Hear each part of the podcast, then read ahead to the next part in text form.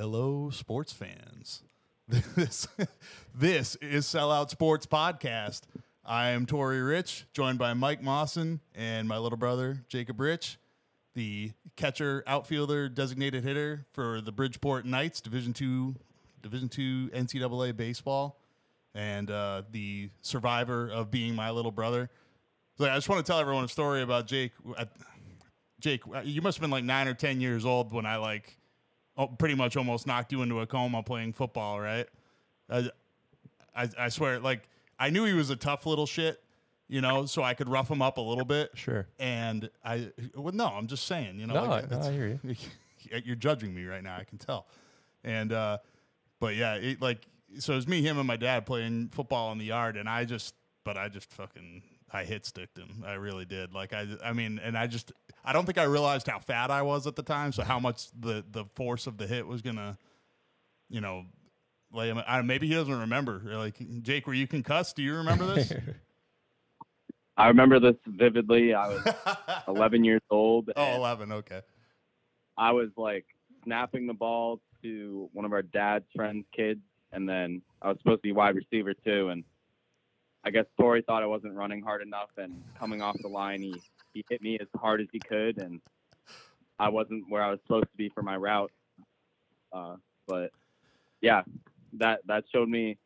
I guess he taught me how to not be afraid of getting hit by Which is a scaring the crap out of valuable. I don't know. listen i am a i'm a good i'm a good brother because that is a valuable lesson okay like listen I, like i'm a nobody i suck okay like I, like i'm not good at anything okay but like that, like learning that to not be afraid to get hit is one of the most valuable lessons that any athlete can learn and i don't even care if you play a contact sport just not being afraid of contact i'm telling you like i mean fighting wrestling, football, you know, even basketball, like just not being afraid of contact. As soon as you find out that you're not actually going to break, it's like the most liberating thing ever. So, you know what? You're welcome, Jake. Yeah, you're definitely why I picked up so many charging fouls in basketball. That is for sure. Mawson is judging the shit out of me right now. No, no, I, I was I'm, like- I'm, listen, man, I'm the youngest brother too. Like we played football too. I get it. I get it. Jake, I've been in your shoes before. Yeah. Well, well, not. I mean, how much older are your brothers? Because I was 15 years. Yeah, no, it's not quite 15. It's it's more like four and I three. was, I was grown man. Like, yeah. you know, okay, that's yeah, true. That's true. Yeah. So I, When he came home from the Marines, he made me do push-ups before ice cream. So Well, okay, that's a that's a good life lesson for an 11 year old too. You're welcome. You're welcome. All right. Okay. So um, let's move on to another reason that I'm apparently a giant dick. And uh, guys, I gotta say, I'm just I'm over the Taylor Swift stuff, and I'm not I'm not mad at Taylor Swift. I'm not mad at Travis Kelce. I'm just mad at the people that keep putting it. Like, can I just watch a fucking football game? So you're mad at the NBC executives, is what you're saying? Yes, and and whatever network that you know wherever the Chiefs play next week, and like guys, listen, it, it was it was fun for a little while. It was like you know you and I brought it up. I think one of our first podcasts were like, oh man, Travis Kelce he, he got shot down, haha, like he'll be Yeah, okay, yeah. whatever, right? And we laughed about it, and then and then I thought the whole like the Kelce brothers.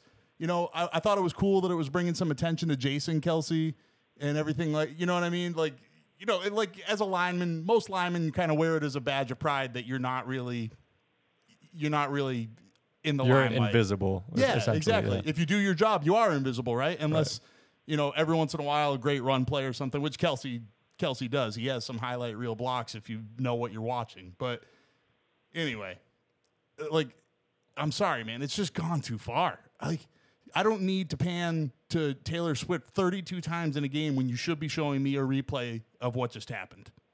I do not give a fuck what Taylor Swift thinks. Like, and here's the thing that- bothers me about it, right? And I think I've I might have said this before, and I'm going to repeat it. I understand I'm kind of being like like a snob about football, right? You know, like there's like there's movie snobs and and poetry snobs and wine snobs and whatever, right?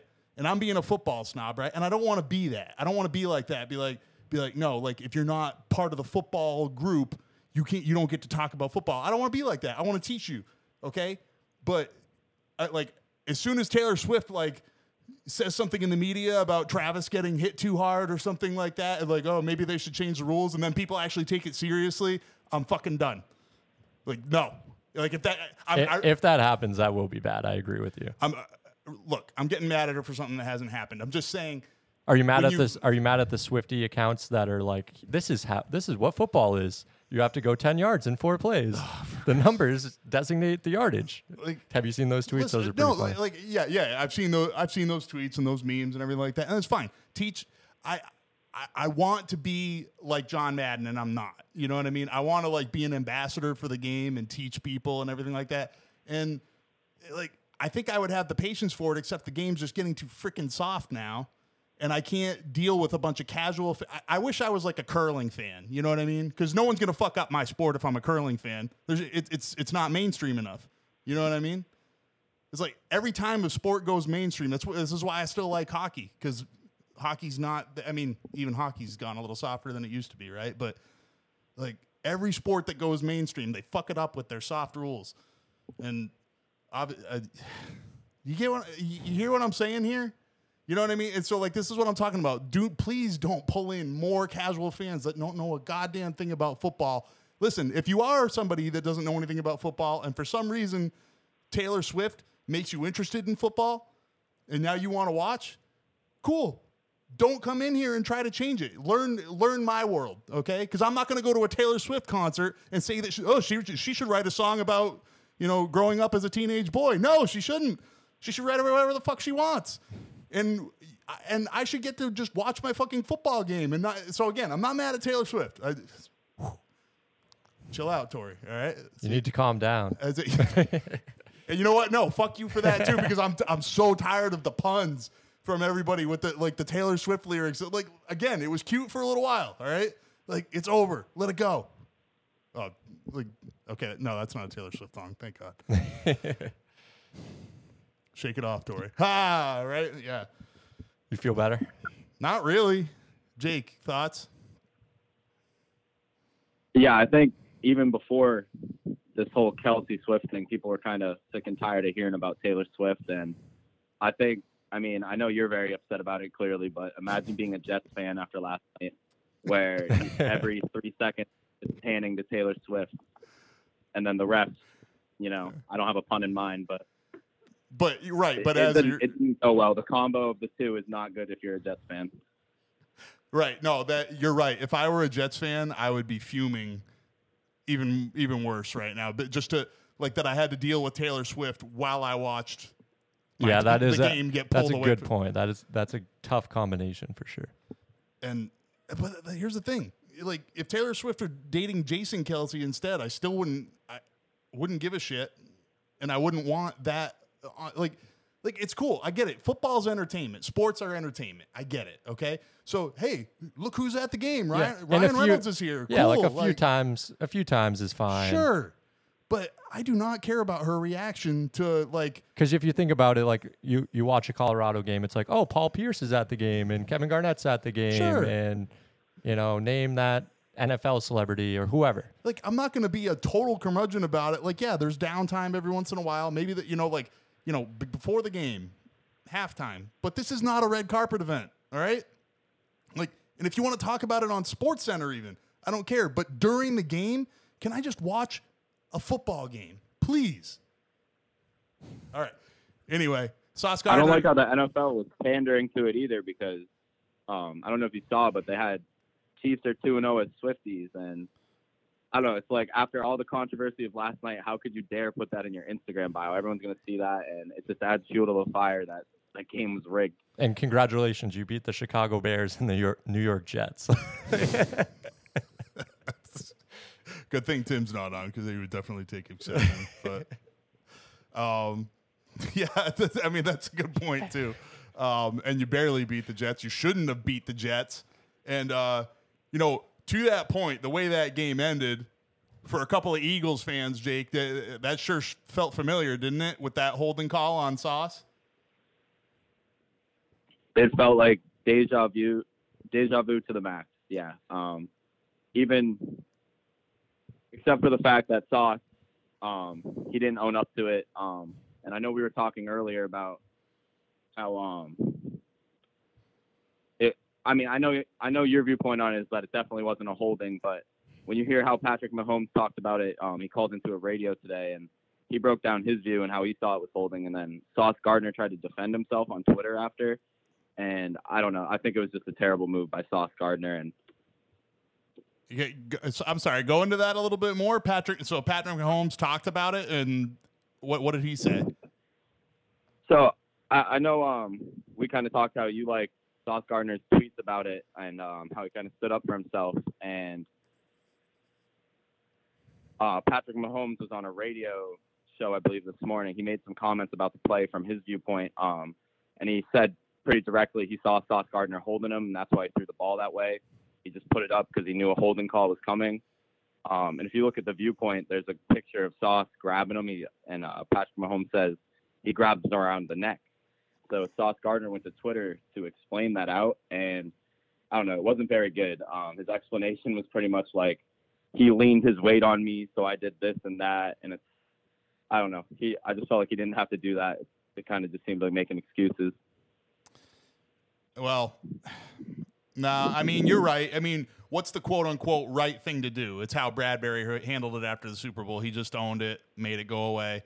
Juju Smith Schuster is, is a piece of shit, and you know didn't didn't let it go away, right? But, um, but yeah, you know Bradbury did the quote unquote right thing. That being said, I mean if you're gonna complain about it, be funny about it. And I thought, you know, I thought Sauce's tweet about like you know, maybe if I'd been a Swifty, I would have gotten the call. Like, I don't know, going after the NFL, you know, especially if I think you're right and you and you're funny about it, I'll give you points for that. So, um, I don't know, Jake. I see your I see your point on it too.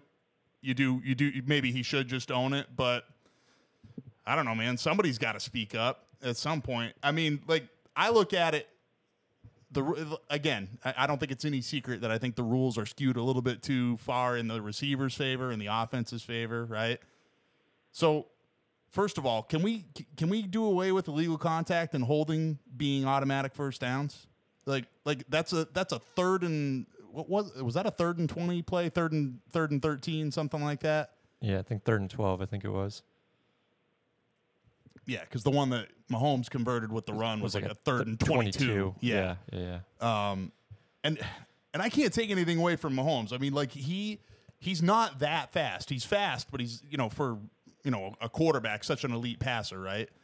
Um, but he's not that fast. He just has He's incredible. he- yeah. No, and he has incredible vision, is what I think. it is. Right. You know what I mean? I think He's he- always looking downfield. and- incredible anticipation, eyes always up, like you're saying, right? So I don't know. So like, and you know, I would almost buy that, like that he knew that there was going to end up being a holding call. I mean, these are professionals that you can anticipate things that are going to happen. He's going to, you know, Sauce has been playing him with this leverage the whole time, so he's going to cut this way, and And it Okay. does force, you know, if he if that is true, it obviously forces the referee to make a decision right then and there. You know, it he can not throw that if it's not going his way. It's a lot easier to, you know, hold that hold that flag in, you know. and by the way, like I don't watch when the refs throw a flag every single time. yeah, but that, was too late. that's it a really bad was. look, It was. It was a bad look. and you know, speaking of bad look, this is so Jake. I know you agree with me on this one too. Um, Jermaine Johnson on on the scramble, the third and twenty-two scramble. I mean, this is what complaining for a call gets you, right? So d- was it Donovan Smith is the is the left tackle for the Chiefs, and and he's just mugging him, right? Uh, But but his hands are inside, so I'm gonna actually gonna kind of stick up for the offensive lineman first of all. And if you're getting held as a defensive lineman and you want to show the ref that you're getting held, yeah, because from the the umpire is the only one I believe that's going to see that because I think all all the other officials' eyes are elsewhere. So it's the umpire that has to catch it, right? Right. And and, and Jake brought this up, but from from the umpire's point of view, yeah, where would he see that? And that's the first thing I said too. I was like, yeah, Jermaine Johnson's like putting his hand up. I mean, social media went nuts over this, over this hold. It's like, okay, yeah, from your perspective, Yeah, bird's eye view. Right. And honestly, for the most part, it wasn't that bad of a hold. Because yeah, he's grabbing onto him, but his hands are inside. There's holding like we've heard this a million times. There's holding on every play. And that's if you're a good lineman, you hold. if you don't, you're not going to be very good. Okay? So if you're getting held, then you you try to break away. He should have gone upfield and shown that his jersey's getting pulled on. You know what I mean? Like like it, it was a horrible play. I think Johnson said something. I don't know if it was in reference to that play. He just said something about I have to be better. So fair enough. He owned up to it, which, um, which Zach Wilson did too. Because here's the other thing about it, right? They're not in that position if Zach Wilson doesn't fumble. Wilson, you know, best game of his career so far, right? But he fumbled a snap in the fourth quarter in a tie game, and that killed them. And they wouldn't be in that position, right? Now, not that I believe in that. Your defense should get the chance to to bail you out of a bad situation. I just, but you know, and honestly, I'm I'm still I'm still on uh I'm still on in Wilson's camp. I think Wilson deserves, you know, at least another week. And I don't even I don't think you want your quarterback going week to week. You know, But I think you have to if it, if you're the Jets and you're Zach. yeah, but what are their options? Well, gosh. I mean, he looked okay, but he had a good first half. I'll give him that. But the tape thought- the tape is out on on Zach Wilson. I mean, his career TD to interception ratio is one to one essentially.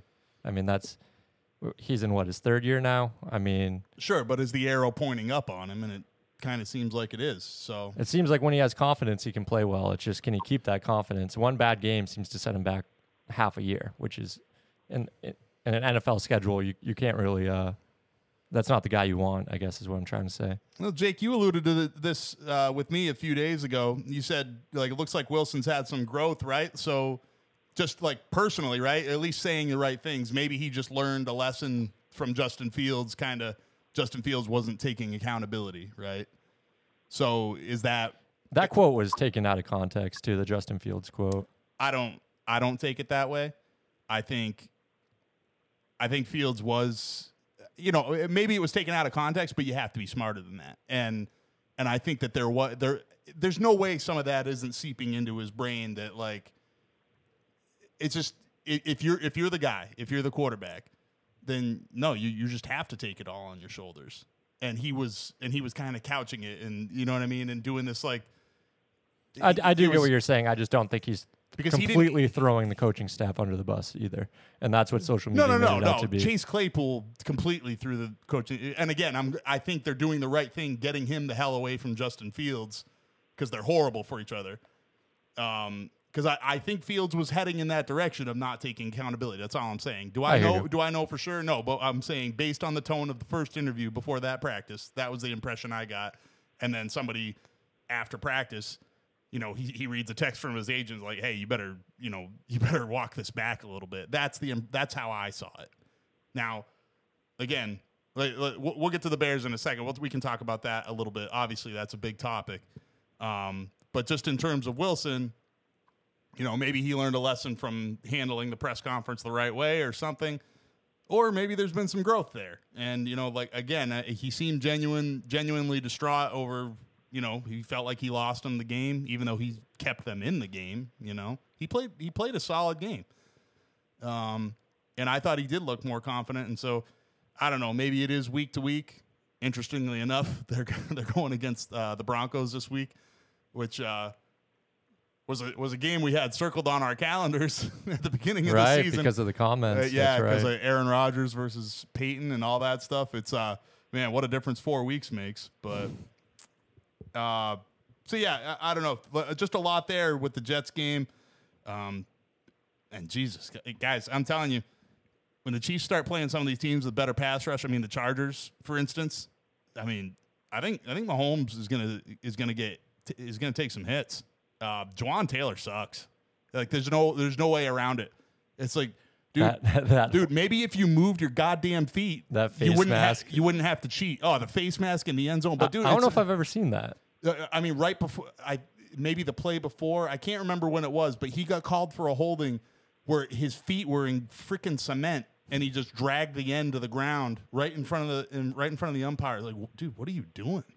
Like, excuse me, in front of the referee, not the umpire. But I mean, it's just like it's so frustrating for somebody that actually knows how to play offensive line to just watch somebody with natural ability and no work ethic. Because I'm sorry, Jawaan Taylor sucks. Like he he has all the tools probably to be a good offensive lineman. He's terrible, and I can't believe that he's starting on an offensive line in front of Patrick Mahomes. Everyone else, like their interior line is good, and that's why good. and that's why Pacheco is is racking up the yards. Um, and Donovan Smith, adequate, gets too many holding penalties as well. Jawaan Taylor sucks, and they need an upgrade at right tackle. If I, I don't know, I think it's going to prove to be a problem. like you know against like a team like the Chargers that has two viable pass rushers, Right. Khalil Mack and uh, and Bosa. You know, um, I actually really like kind of the point you're making, and I was gonna kind of ask you guys this: like, do you think that game last night tells us more about the Jets and if they're kind of putting things together, or if the Chiefs are in trouble this year as they're struggling? Like, as we saw, they, they beat the Bears, but that's not really a victory you celebrate. That team is in shambles. They're literally bad news Bears right now. And then last night against the Jets, they Zach Wilson looked like a superstar, and it took him choking on a snap, a perfect snap to his chest, and the refs having some very debatable calls for them to win the game. It, I, I felt like this was more about the Chiefs being bad than the Jets being good. you know, Jake. I said at the beginning of the year that I thought this was the Chargers' year because I wasn't impressed by the Chiefs. The Chiefs, the Chiefs got through the playoffs last year by the skin of their teeth in every game, right? And and and they are the world champs. I'm not being bitter. They beat the Eagles. They deserve it. Like they, the Eagles didn't deserve to win that game, but you know, all that being said, like they they're not head and shoulders above. Mahomes is head and shoulders above the rest of the quarterbacks in the league. I He do is. believe that, but I don't think the Chiefs as a team are head and shoulders above the rest of the league. And so, Jake, to answer your question, I thought the Chargers were going to get them. They suck. I mean, in that division, that's why the Chiefs the Chiefs are going to get to the playoffs. Probably have at least yeah at least one home game, maybe two, and and then I mean all bets are off from there, right? I mean Mahomes on the road in an AFC Championship game. I mean depending on who you're talking about and playing. I mean so like yeah, the Chiefs. I could easily see the Chiefs just ending up back in the Super Bowl because it's Mahomes. As much as I hate him, and I do, yeah, I, I think it's more about the Jets and their defense, really. Um, Zach Wilson, you know, loses them the game, like you like you know we we mentioned. But if you take a look at the defense, I mean, 16 points against the Bills week one. Uh, you know, got blown out by the Cowboys. Uh, Patriots, you know, offense doesn't look great. They gave up 15 and then 23 against against the Chiefs.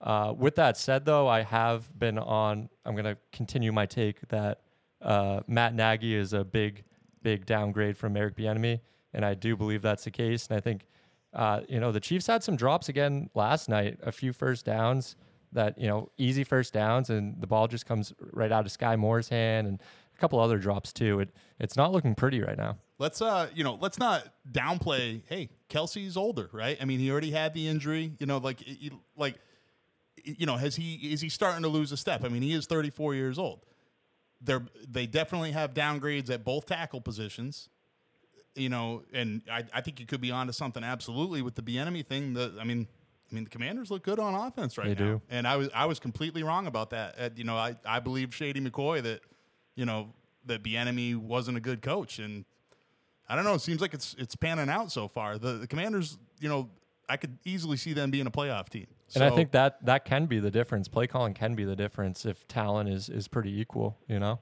like obviously course. Mahomes is a huge difference maker, but uh, there is talent. Like NFL players talk about it all the time about being able to call the right play at the right time. Yeah, for sure. And who knows, man? I mean, there's a lot of things that go into it. Mahomes, Mahomes got his money. Maybe he like obviously he's. And you're saying like you know with that line, who knows if Mahomes even is going to be around week 17? I mean, no, 18. I think I said uh, you know I hate to predict it, but I I just said I could see him missing time because everybody gets hurt eventually, right? I could see him missing time this year. I could see that happening, especially with this line. Um, but anyway, so now I will move on to a more of a facilitator role because I don't know anything about basketball and maybe a little bit. But guys, you know, I got I got my Celtics fans here, my Celtics panel. So, guys, Jrue Holiday, uh, the Celtics, you know, at first glance, it seemed like they gave up a lot. And I think no matter what they did, right? They, they did give up quite a bit. And it, it really depends on what the, the two first round picks end up being. It's a 24 first rounder from the Warriors, who, man, if they fall off a cliff this year, do you know, are either of the first round picks uh, protected? the Warriors is top four protected. The Warriors pick came as part of the Kristaps Marcus Smart trade. Okay. we, we got that from I believe the Wizards or the Gri- I'm not sure if it was the Wizards or the Grizzlies. Um, that pick got around, didn't yeah, it? yeah. NBA picks 10 too. So so that one kind of, you know, we had in our back pocket. Uh, but the 2029, I believe, is the unpro- it's an unprotected first round pick, uh, which is Boston's pick. Um, I'm not worried about that because, It's a billion years from now. and uh, not only that, And Tatum Jaylen- and Tatum and Brown, Brown will are probably be gone by then. Yeah. So. Well, well, they're young. If if they stick around, I mean, that's only what that's only five, six more years down the road. Tatum's only going to be 31. You know, like that's that'll still be kind of like the prime of his career if he's still in the if he's still in Boston. so you know, I guess the only problem I have with it, looking at it, is everyone knew the the Blazers weren't keeping Holiday. So was there some sort of bidding war out there because they did go up quite a bit? Okay, so Brogdon, you know, Brogdon they knew wasn't going to be back, or they or they didn't. He didn't want to be back, and you obviously don't want to keep a malcontent around, right? So they didn't want Brogdon back. Williams, you know, Robert Williams is I mean, he's a game changer when he's healthy, but that's a big, you know, that's a big question of when he's healthy, right? yeah, it's it it is sad from a Celtics point of view, fan point of view, to see Rob Williams go. Uh, you know, he's grown up in Boston. He was late to his introductory press conference. Got the nickname Time Lord, and it's just he's just so fun to watch. He's electric, right? Like Lob Williams, just you know, getting alley oops and and blocking shots and just playing basketball like he's on a trampoline. You know, it's it's pretty fun to watch that. So if if he does stay in Portland, Portland will appreciate that. But uh, yesterday, honestly, when when the trade broke and I got the news, uh, I was like, that does seem like a lot. But then I kind of talked myself into it a little bit more. And if you take a big big picture approach of the entire offseason, what did what did the Celtics do? Okay, they extended Jaylen Brown. Okay, horrendous playoffs. Obviously, we're not going to excuse that. We're not going to hide from that. But you have to extend him, even if you don't want him. I think the Celtics do want him. Tatum loves him. I think that's probably sec- the second best one-two tandem in the league right now, behind Giannis and Lillard. Um, and they're young. They're you know, so so we'll see. Um, so so they extend Brown, they get Kristaps, right? Now they add in Jrue. Obviously, they get rid of Marcus. Grant Williams goes in a sign and trade. Uh, you know, So I guess the the thing for me is like it looks like you know the Celtics upgraded you know, you know uh, uh, so Jrue Holiday and Kristaps Porzingis obviously big upgrades, but they don't have any like they don't have any toughness inside right now, and that that's not as big of a concern in the regular season. But once you get to playoff basketball in the later rounds, that obviously becomes a factor. And so you're a little bit worried about that, about somebody to I think that can be found. I'm not sure what the big. I know there's no like high level names in terms of bigs in free agency right now, but you don't need a high level name to kind of be a banger for nine minutes and and bruise bruise up Joel Embiid or No, I was I was just going to ask you: is there a is there a Nurkic type that you could go out there and get, or even you know a, a poor man's Nurkic that you could go out there and get? I mean, you look at what the Well, that's essentially what they just did with Wenyen Gabriel. Um, he's been playing with the Lakers. Uh, seven foot presence inside the paint, can shoot the three, and he runs the floor really well. And fun fact, he played in New Hampshire public basketball for Trinity High School. yeah uh, fun, and I got funner fact play in a semifinal game. funner fact, he dunked on my basketball team. I, I was uh, never thought that man would go to the league. Uh, he just kind of sp- like sprung up. He he played AAU after, but yeah, he he uh, he put a poster on Winnacunnet at basketball. We were in Trinity, and I was like. Ooh, that's not good. I was on the bench because I didn't play much, but didn't dunk on me. But no, yeah, you're right. You're right, Jake. Uh, Wenyen's uh, he's like an energy guy, uh, young guy, obviously, since you know he played basketball against me. Um, but he he boxes out. He plays hard. Uh, he runs the lane. He can shoot the three. He can dribble a little bit. Um, not the biggest biggest guy. Uh, not maybe your traditional center, but he he does bring energy. So I, I do like that signing. And Jake, so I was talking about this with Moss, and uh, I was kind of picking on him, saying Celtics fans tend to overvalue their guys. So that was why, and honestly, I did it too. My initial reaction was like, "Whoa, that's way too much for Holiday."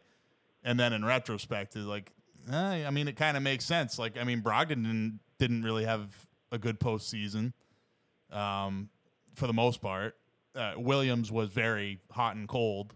Uh, when, when he was good, like man, he changed games. He really did. Uh, but I don't know what like uh, overall. How do you feel about the trade, Jake? Yeah, like Mawson said, at first I I didn't feel right with it, um, especially since we lost that defensive identity in Marcus Smart. But the more it sat with me, um, the more I liked it. Robert Williams, yeah, like he like we said, he's a pogo stick in the paint. But um, I think back to the last two times we played Miami in the playoffs, they pretty much take him out of the game offensively by running zone, and we looked terrible the past two years against the two-three zone, and a lot of that is he provides nothing from a almost from a post standpoint. He's not shooting post hooks or fadeaway jumpers or anything like that. And I think by getting rid of him, we actually help define our identity a little more. One of the problems with the Celtics team last postseason is we had so much depth that there's great players that are just sitting there on the bench doing nothing, like Grant Williams, Payton Pritchard, um, even the bigs, the bigs, uh, like the minutes between Al Horford, Robert Williams, um, Kornet, like having Porzingis and Horford, we already have two very good bigs. We don't really need the third. Um, and by getting rid of Brogdon as well, and by adding Holiday, we have that defensive guard with who can shoot just like Brogdon, but we also cleared out some depth at the guard position. Porzingis is a big, you know, by definition, but does he really play like a big? He actually he he rebounds better than than Robert Williams, and he has just as many blocks per game. Hmm. You don't think of him like inside. He's not like you know banging in the post because he's stretching he's stretching it offensively, but he's just so long. He's seven three. He doesn't need to necessarily just sit at the rim to to impact it defensively, if that makes so sense. Maybe, maybe. but it, his problem again is is staying healthy. So yeah, well, fair enough. Right, right. hoping he goes through a season injury free. It just it just hasn't happened yet. Yeah, but I, I do like your point about Pritchard. I like opening up like you know, obviously hurt hurt again as a Celtics fan, overvaluing our guys. Hurt a lot losing Marcus early in the summer, but when it when the smoke clears and you're like, okay, this does open up a lane for Pritchard that you know. Hopefully, I know he wanted a trade, uh, requested one. Hopefully, we can mend that fence and allow allow him to play. He's a little undersized, but he likes to mix it up defensively. And when he gets hot, man, like he can create his own shot with the best of them. Are you? Uh, and I mean, the Celtics got a little bit older. That's you know, like uh, significantly older, actually. I mean, with you know, if, if you're looking at it, Porzingis is better than Williams. Holiday is better than Smart, but both are what three, four years older than you know than the previous Celtic, right? So, but I I think what maybe might be a little undervalued at this moment in time is the fact that Jrue Holiday is an NBA champion and he's the only Celtic on the roster that has championship experience. That's a fair point. And he's coming from the Bucks. I I mean, I don't know how much the intel matters, but it can't mean nothing. That's true. And I'm sure the Bucks didn't plan to give us Jrue Holiday. Um, to me, I think Brad Stevens deserves a lot of credit for what he just did. Everyone pretty much just gave the Bucks the write off for the East, like it was LeBron with the Heat and Cavs, and re- not even a week later, it's flipped back to the Celtics. Arguably, have the most talented roster. Jake, um, for as far as a confidence standpoint, I, I think that definitely affects the Bucks. Would you, Jake? Would you rather start uh, Jrue and Derrick White, or would you rather start Al with, with Porzingis? I would rather see Derrick White on the floor, but it, it, also depends on the match. Yeah, so, yeah. Obviously, as, obviously a big big team. You can you can throw the two bigs out. We've seen uh, the Celtics do that in the last couple. Of years. I think our best roster definitely has Al Horford as our sixth or seventh man. Me too. Give him like 18 minutes a game, and I think that's perfect. All right, you two, go start right, your own Celtics show. His best basketball. All right, this ain't a Celtics show, so from the Trailblazers' point of view, what's the plan there? Because that doesn't like my point of view is that Williams and uh, and Ayton that doesn't really that doesn't really go well with today's NBA. I mean, that's uh, like I mean, I, I don't know. That seems like something that like Memphis would have done like ten years ago. Like got you know two bigs on the floor, like like conventional bigs. You you told me like you just told me Ayton what shot twenty six percent from three. So, yeah, so he so can make one and four. So but, he's not going to really spread yeah. the floor. I mean, right? So like you can't like, are you really trading for Williams if you don't intend to have both of them on the floor at the same time? Like uh, for Ayton and Williams, you know what I mean? Like you're not going to. Rob, gonna, Rob Williams is starting in Portland. I, I don't think there's any any route where he doesn't. I really just think I see Portland looking at Ayton as an asset. I really do. Well, I, don't know, I guess we'll see. Uh, I mean, hopefully, uh, I don't know if Scoot Henderson is a winner, then he's the one that's gonna, you know, he's gonna be the leader in the locker room because I, I don't have any faith in Ayton and Williams ain't a leader. He might be fun to watch, but I don't think he's gonna be any uh, locker room present.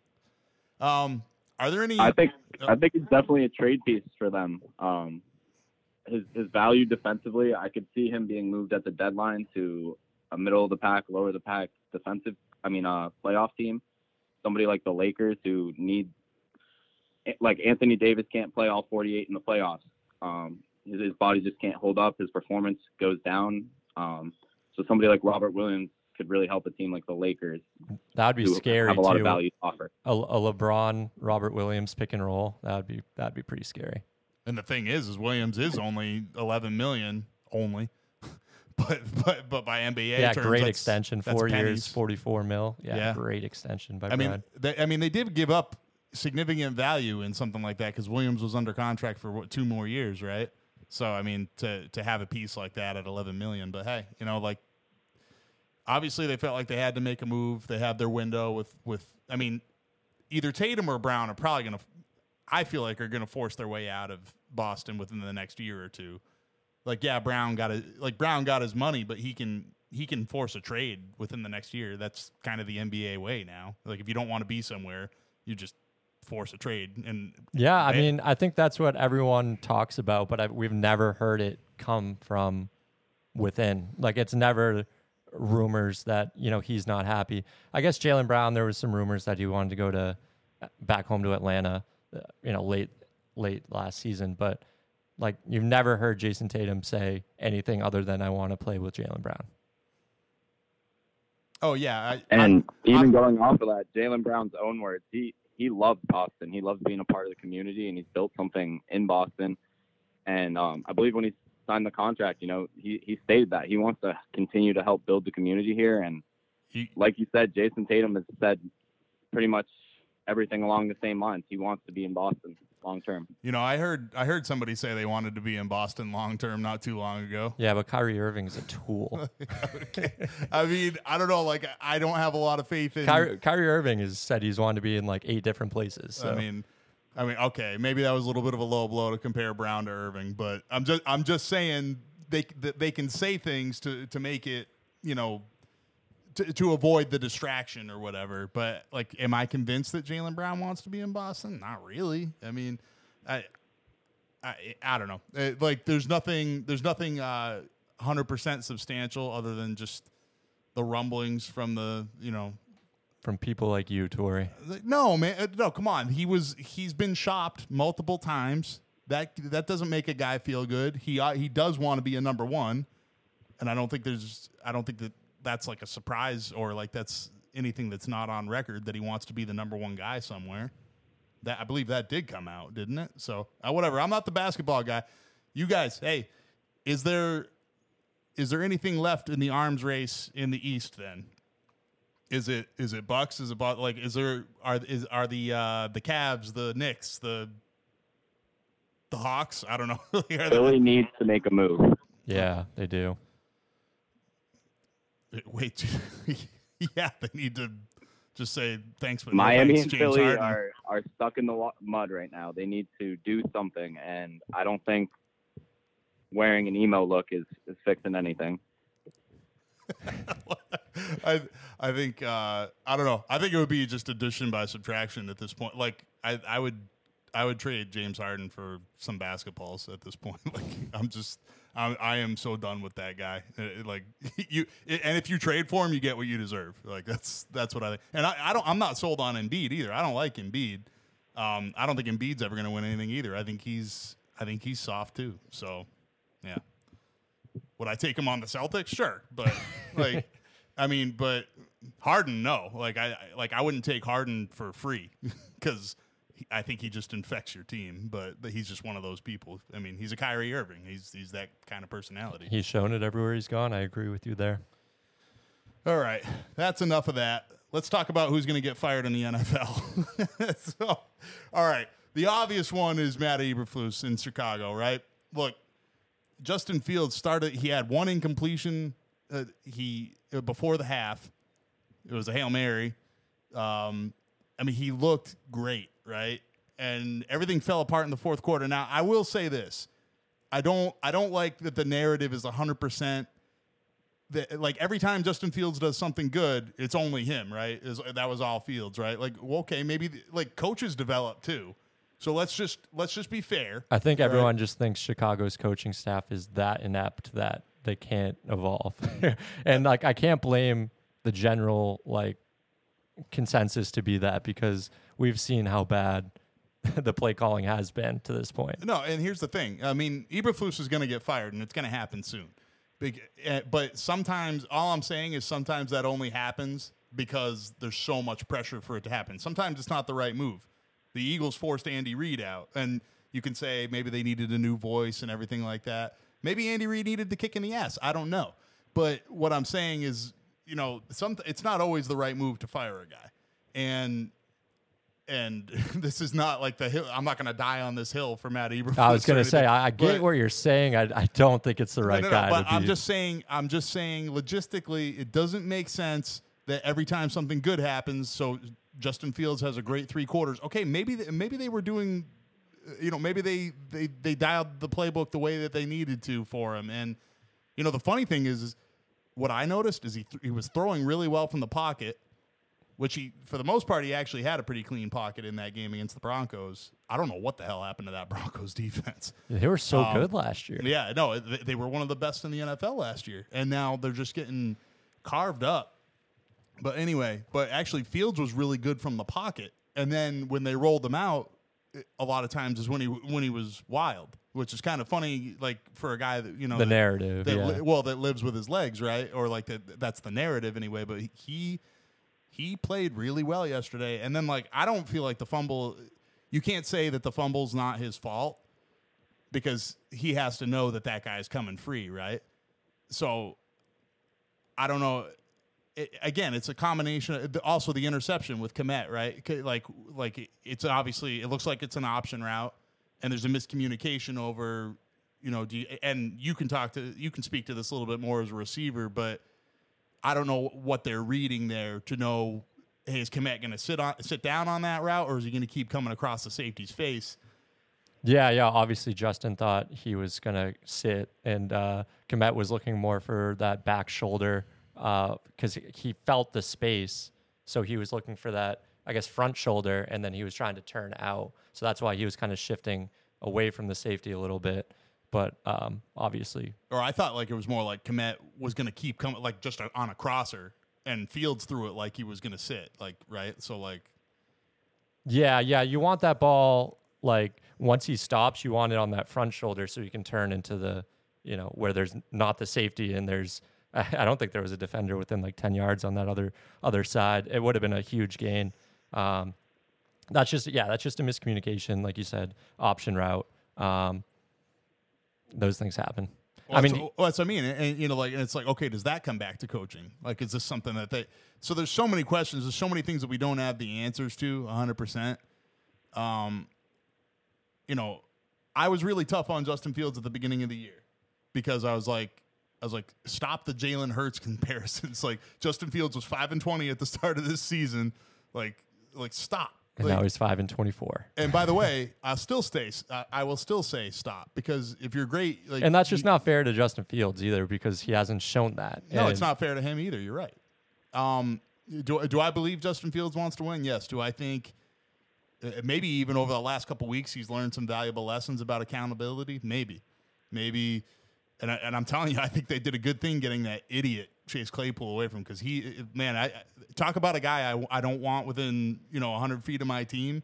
Like the, the Eagles were there, there was like rumors out there. I, I can't remember. I think it might have been Rappaport actually saying that yeah, the Eagles are a team that rumored to be interested in Claypool. No thanks. They're like you can have all the physical ability in the world. Like he is a moron. I don't judge, and I try not to judge anybody by like one mistake. Right? Like we have seen time and time again, he's an idiot. So like, stay away from me. Like, no thanks. I don't want, don't infect my team. I'm all set. So, um, I don't know. So yeah, ba- coming back full circle, it's the it's the coaching hot seat though. So Eberflus is obviously our top pick. Um, Mawson, give me yours. Yeah, I'm going to go with probably the consensus number two right now, Brandon Staley with the with the Chargers. I cannot believe that fourth and one call, even a week later. You're you're up four at your 24. There's less than two minutes left. Yeah, but the percentages. Oh my god! And he used to be a guy that, uh, like when he first started, he would just go for it all the time. And I respected the hell out of him. Like this is fun, you know. Like it might not make sense, but it's fourth and 14. I'm going for it. You know, I'm whatever the case may be. And then he he got in this weird middle ground where he would go for it when he just like felt like it, and it would be a fourth and eight from the 50, and he'd go for it, and then like he wouldn't on the next drive. Same same scenario. So, um, I mean, the Chargers, w- you know, we've talked about it, charging, right? They find ways to lose games. I'm not, you know, And that starts at the top, right? I mean, they they just beat the Raiders. Congratulations, you beat the Raiders. Like Josh McDaniels shouldn't be a head coach in the NFL either.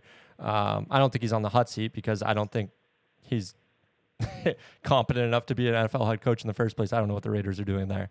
Uh, but yeah, Brandon Staley needs to go. I mean, Justin Herbert is a great quarterback. I know uh, you you Well, catch some flack with the with the stats and everything like that and the comparisons, which again aren't his fault, right? Like he's not the one making those.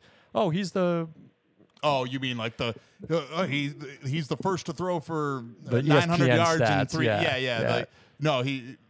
Uh, yeah, you're right. That's not his fault. That you know, like oh, he's the first rookie to do It this. actually and do might that, be might, might be somebody like his head coach's fault, like the nerds, you know, going by the percentages. And I'm just kind of kidding here, but yeah, Brandon Staley has to go, man. I it, that that Chargers team has so much talent, so much talent. I was, I mean, I was really high on them. I, I really thought that they might be a dark horse Super Bowl candidate, and it's it's too early to say that they aren't. Yeah, I mean they could, You know, they could but- catch fire, but I th- their identity is what it is. It just doesn't seem like the it factor is there, and I don't know if it's Herbert, Staley, both. Um, I don't know. I mean, Herbert doesn't win big games, you know, like it, so. And and again, is that coaching? I don't know. So, um, you know, I'm gonna give you mine, man.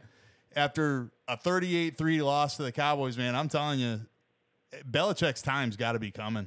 I mean, are, are, is he really just gonna like? Is Robert Kraft so afraid of being the guy to fire Bill Belichick?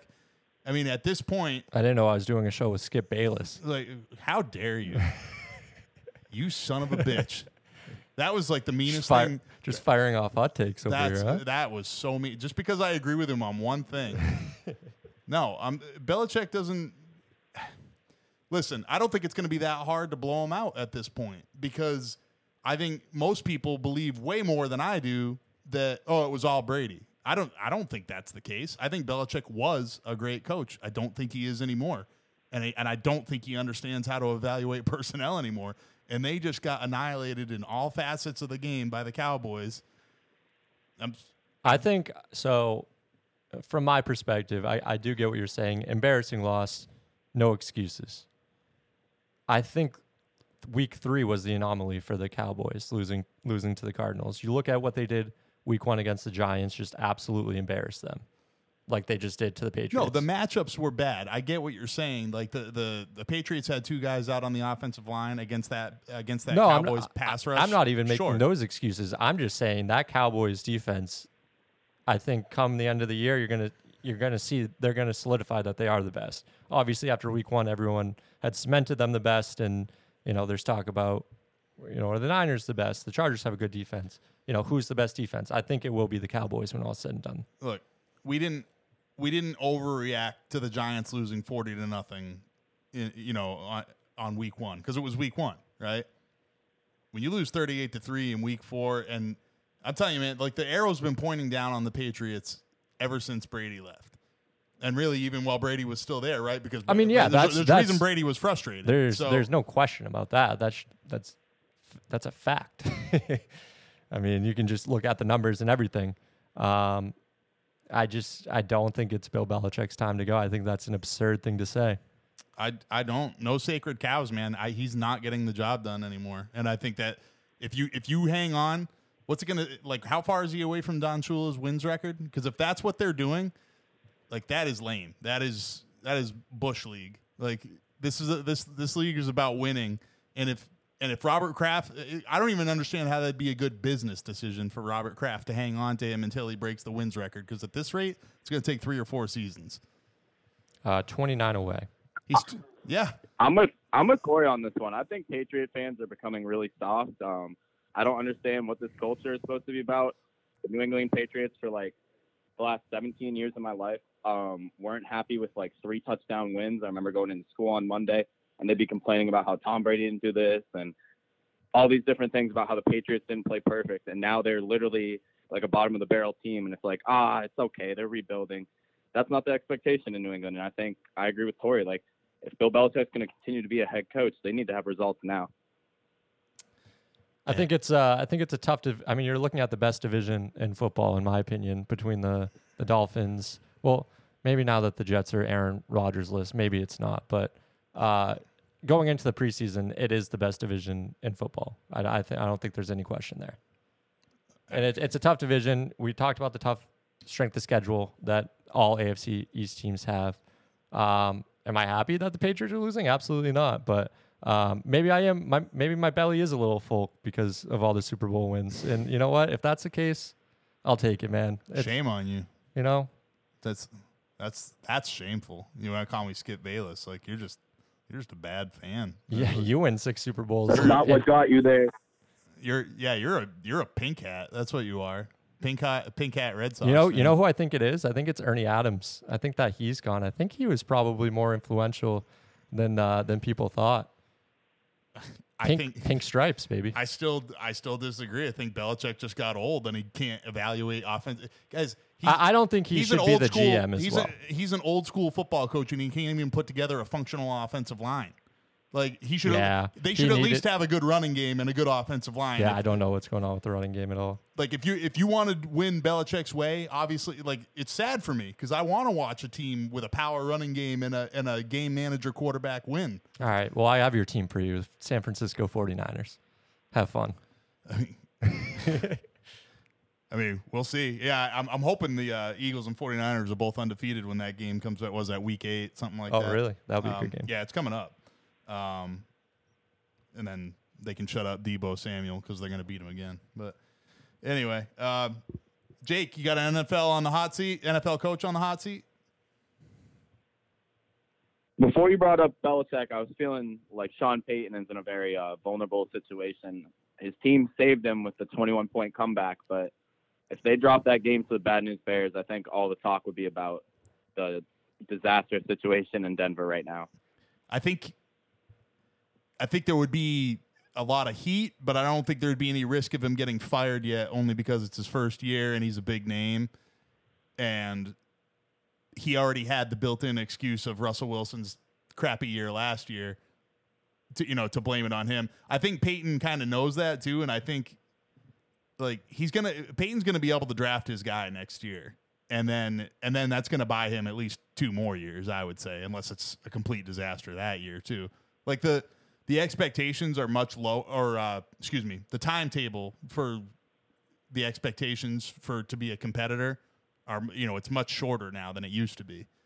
But I still think Peyton gets a chance to draft his guy next year. It's just it's too much money that they already gave him. Now Sounds like a loser mentality, if you ask me. uh, yeah, I, I, I agree.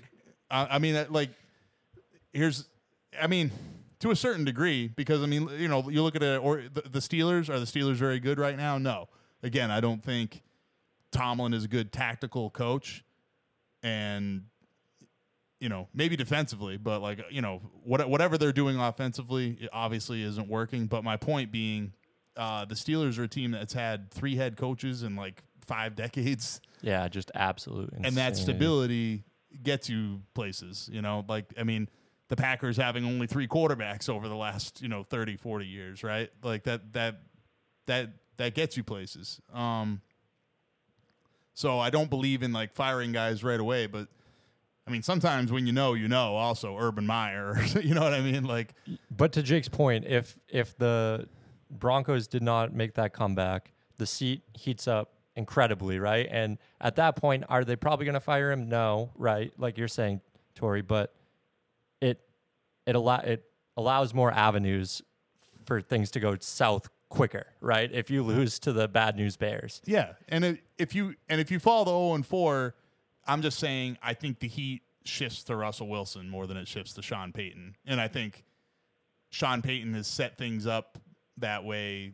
It, like, with his comments. the, and- well, well, the narrative, the like he's massaged the narrative that it's gonna be it's gonna be Russell Wilson's fault, and whether whether that's true or not, I mean, I think I think it's I think it's just kind of a perfect storm. And hon- honestly, Wil- Wilson's actually played fairly well these last couple of weeks.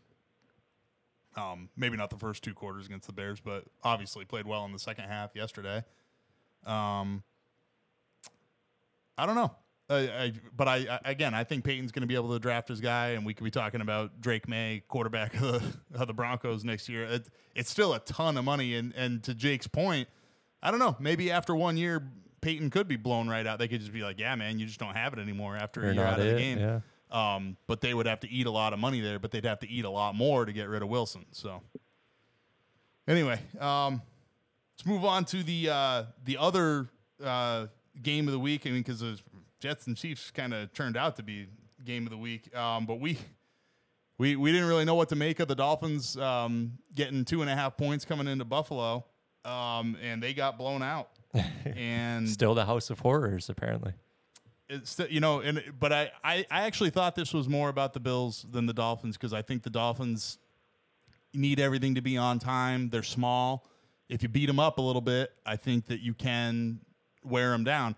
And not to mention, like when you go in motion that many times, running full speed, you just get tired. You know what I mean? Like, a- like a, it sounds stupid, like a, like it would be a small thing. I think that actually, you know, that that motion and everything works. But like, why did why did the Dolphins, you know, wear out towards the end of that game?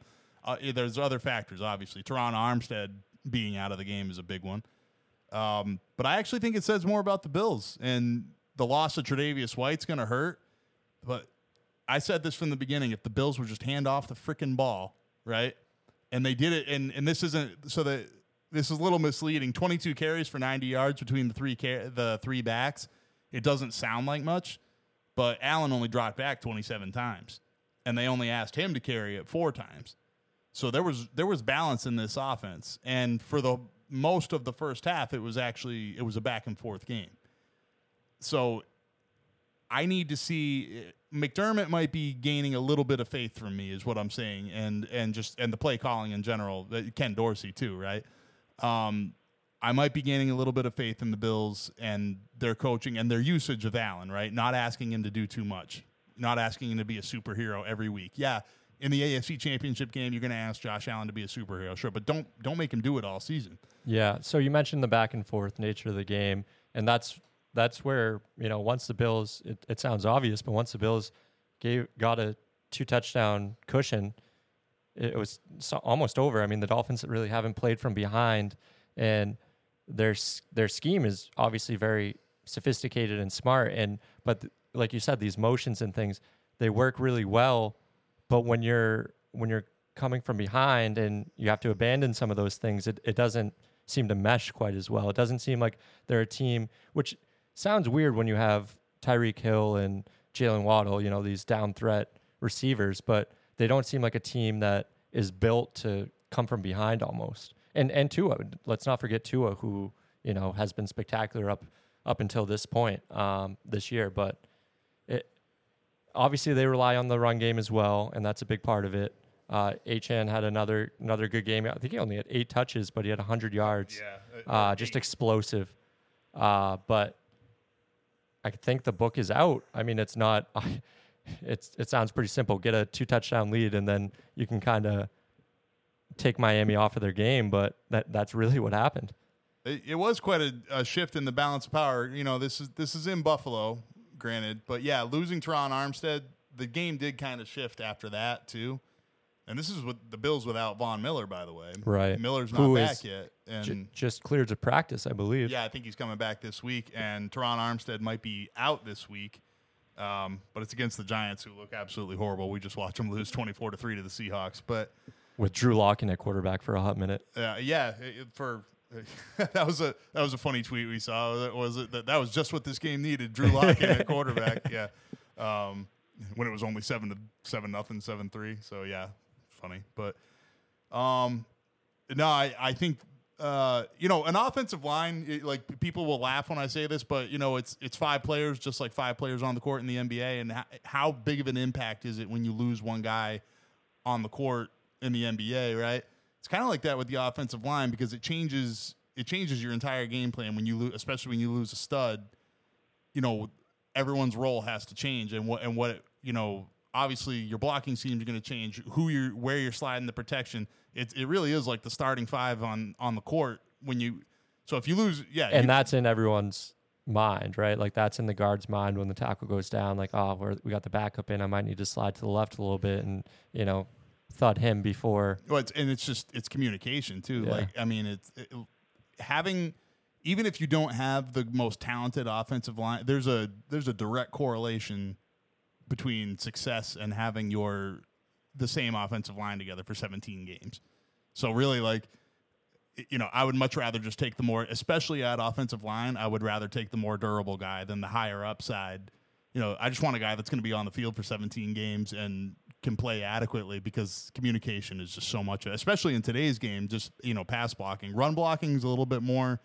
Um, you know, do they have some nastiness and fight to them and everything like that? But especially pass blocking and picking up picking up blitzes and everything like that. So uh, you know, so again, like losing Terron Armstead, I, I think that's a big impact on the Dolphins, and hopefully he's not out for a long time because yeah, the Dolphins are fun to watch. Let's also again, let's not let's not downplay the fact that Allen played really well. They ran the ball. They gave it uh, so between uh, yeah between Cook, Damien Harris, and Latavius Murray uh, got like four or five carries as well. Twenty two carries, ninety yards, and they were doing it early and often. That's the thing.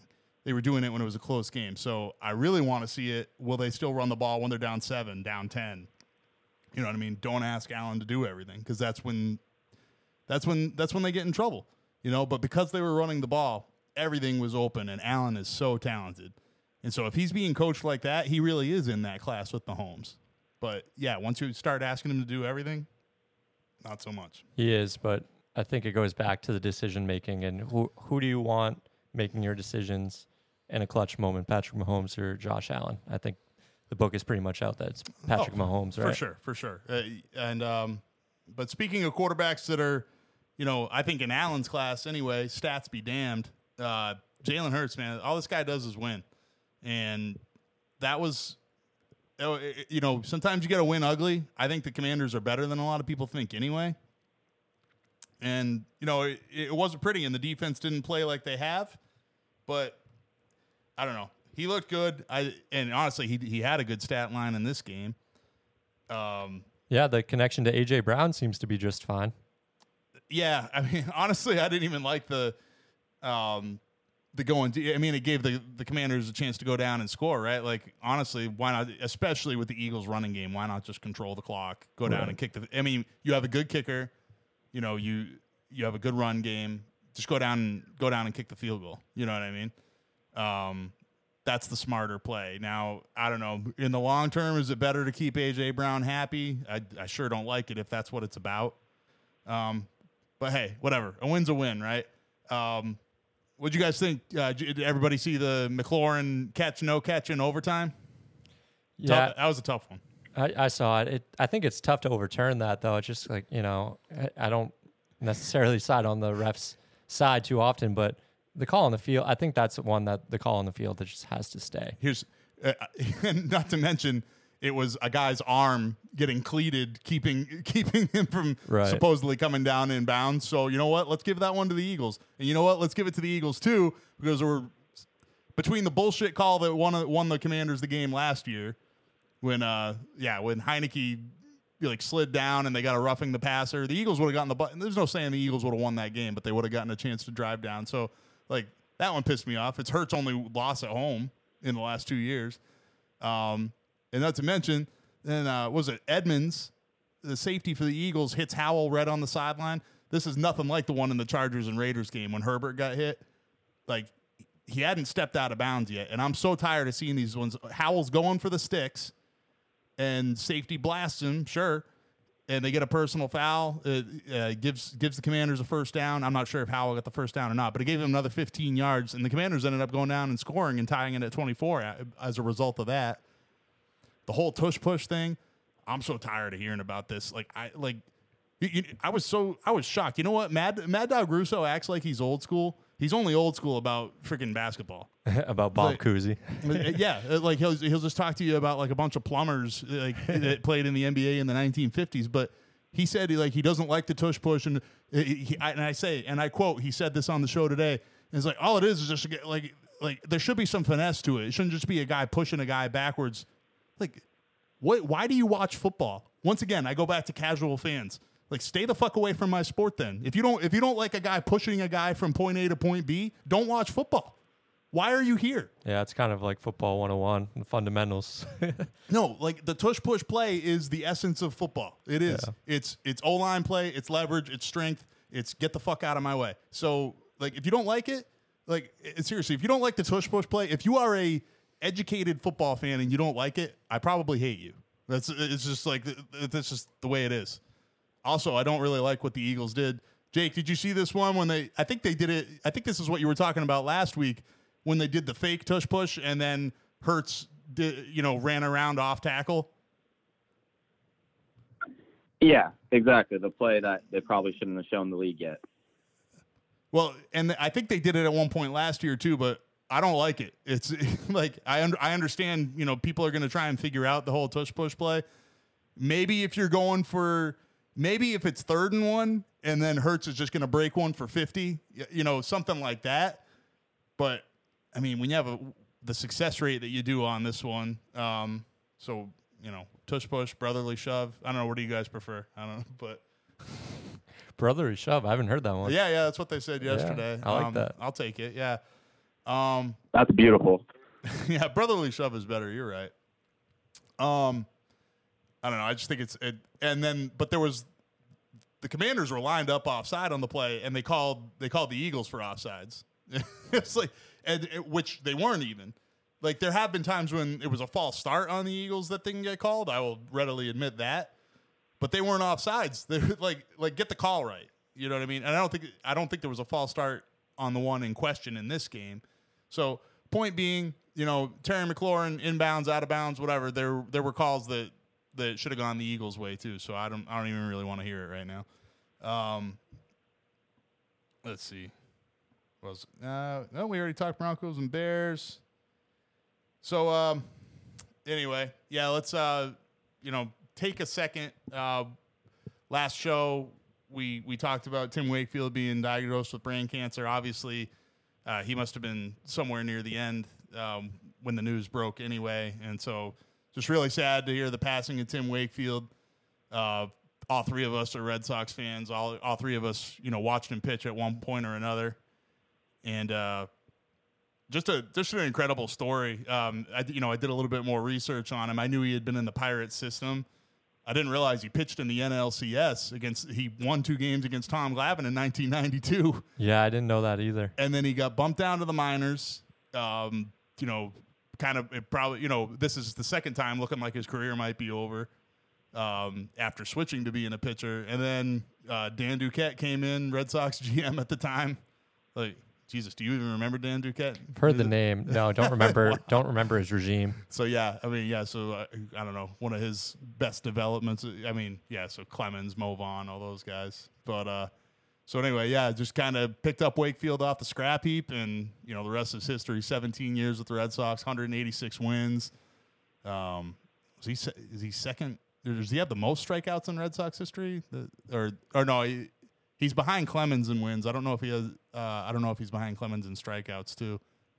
Um, but I mean, one of the best things that he obviously the 2004 that year he got shelled in Game Three and came back. This was this was Wakefield in a nutshell. He came back and he and he pitched in Game Five. He pitched three innings to keep keep that comeback in the ALC, ALCS against the Yankees. Yeah, second all time in Red Sox strikeouts behind Clemens. He Wakefield finished with 2,046. Clemens 2,590. Wakefield is the all time uh, Red Sox leader in innings pitched, though. innings. That was the one. Three Thank thousand you. and six innings pitched for the Red Sox. And that's just it, right? The guy could start a game and come back and, and give you a couple innings out of the bullpen the next the next game or or two days later. That's exactly what he did in the playoffs to help the Red Sox win that World Series that year. Also, most games started, walks, home runs. Kind of a knuckleball. That, that, that pretty much sums up a knuckleball pitcher right there. Yeah, and, I mean, and he was just around for. I mean, he just was Red Sox. You know, like I mean, just like, you know, right there with Varitek and guys like that, just heart of the team. You know what I mean? And and a great guy. You know what it like? Actually, I think I said this to my sister of all people the other night. I said he's like a he's like a hot girl that didn't know he was hot, you know, or, or doesn't know she's hot, and so she she has a personality and she's nice. You know what I mean? Like just like ugly duckling. You know what I mean? And you just like and you find her in her 30s and she, and for some reason she's she's hot, but she's a nice person. Now that that was Wakefield. You know what I mean? Because Yeah. it, like because because he because he didn't have the sexy fastball or anything like that. And you could You see know? it. You you could tell that was him. Uh, if you didn't know him as an analyst or you know a broadcaster or anything like that, or just how he was on the field, based off of the reactions uh, once the news broke. He's. Uh, I'm not sure if you saw you know Varitek legitimately crying. Uh, you know in in the in the interview, uh, and he said, you know this. They asked him, you know, what did he mean, and he said, I don't think I have to say anything. I think it, I'm kind of showing it right now. Uh, the guys loved him on on those Red Sox teams, and it's just it's just so sad to see. And I just hate Curt Schilling so much. Uh, yeah, I don't, I don't want to talk about him at all. It's about Wakefield right now, but just um, also obviously a great person. He- Uh, he was nominated for the Roberto Clemente Award eight times, basically the baseball's equivalent of the you know NFL Man of the Year award. Right. Um, but you know, for service in the community, everything, and uh, he won the award in 2010. Uh, has multiple charities. Just um, yeah, just uh, just you know, like you always say this. You know, it was funny. I found an article on him from when he retired, and you know, they, they do a little bit of window dressing for people and stuff even after they retire. Oh, of But I- course, yeah, but- PR machine. But, but well, you know what I mean. But they do it way more after somebody passes away. So I went back and found articles from 10, 12 years ago. It's like they, back then they were talking about what a great guy he is. You know what I mean? So um, rest in peace, Tim Wakefield. You know, I don't know. It's just like there, there, there'll never be another one. You know, and um, you know, I don't know. We, I think we all felt it. You know, just just as fans. Never mind his teammates, uh, his family, friends, of course. Um, but also, uh, now Jake, you know, sorry, yeah, we we're we're uh, we're drowning you out here, but I want to get your thoughts on that. Yeah. Um, obviously, don't want to give more attention to the negative side of it, and it's just a really sad day for Boston fans. And I think the most important thing is, um, like we kind of talked about, his work off the field was incredible. Um, I was reading today that no player did more for the Jimmy Fund or the Red Sox Foundation. Um, like you said, he had his own charities. Um, he had the Wakefield Warriors program, so, or I think it's Wakes Warriors. Um, but either way, once his career ended, he pretty much dedicated his work to helping people fight for their lives, and it's sad to see him lose to a similar fight. Yeah, only the good die young. But um, anyway, uh, you know, a, a little bit, a little bit more jovial uh, tone, but another guy that's definitely going to be missed, uh, Miguel Cabrera. Uh, you know, it, it's funny, it's crazy to me that like one of the things I'll remember him for because because man was he good. Um, and he still is good. He's hitting 260 this year. like he's he's still a good baseball player. Um, but one of the things I'll always remember him for is just all the all the highlight videos of him uh, just goofing around with people at first base, and like I always loved that that like he you know he was still out there he was still having fun you know what I mean? Obviously a, a consummate professional but when you know when it warranted it you could still goof off you could still have a good time you know show show the fans that you can have a good time. I always appreciated that about Miggy as well.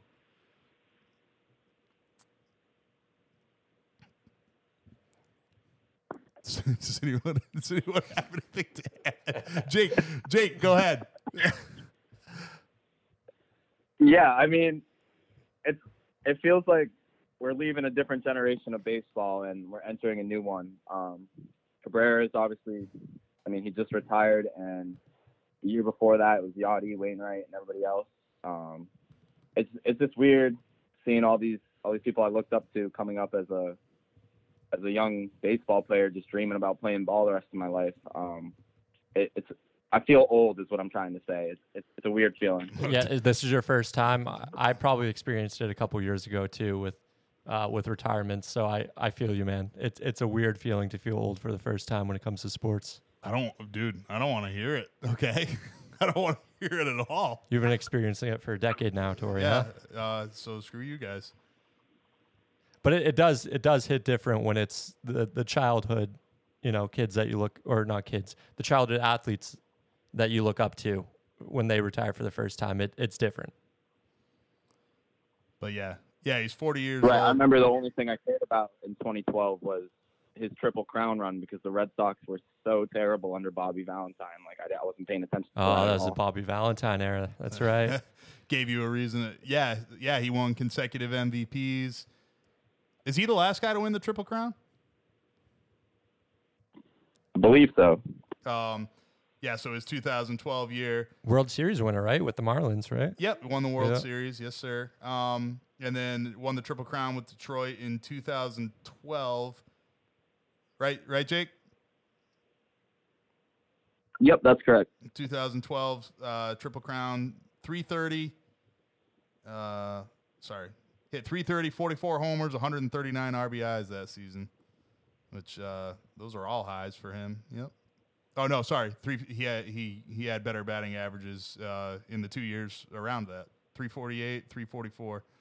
But um, I don't know. Yeah, like again, just uh, just a guy that made the game fun. You know, at a, at a time when you know I think baseball, you know, maybe needed a little bit. Jake might take exception to that, but um, you know, after the Mark McGwire, Sammy Sosa stuff was over, I think a lot of people, you know, needed that injection. You know, like you know, just like a, a guy like you know, like Shohei right now, like you know, injects a lot of fun into the game.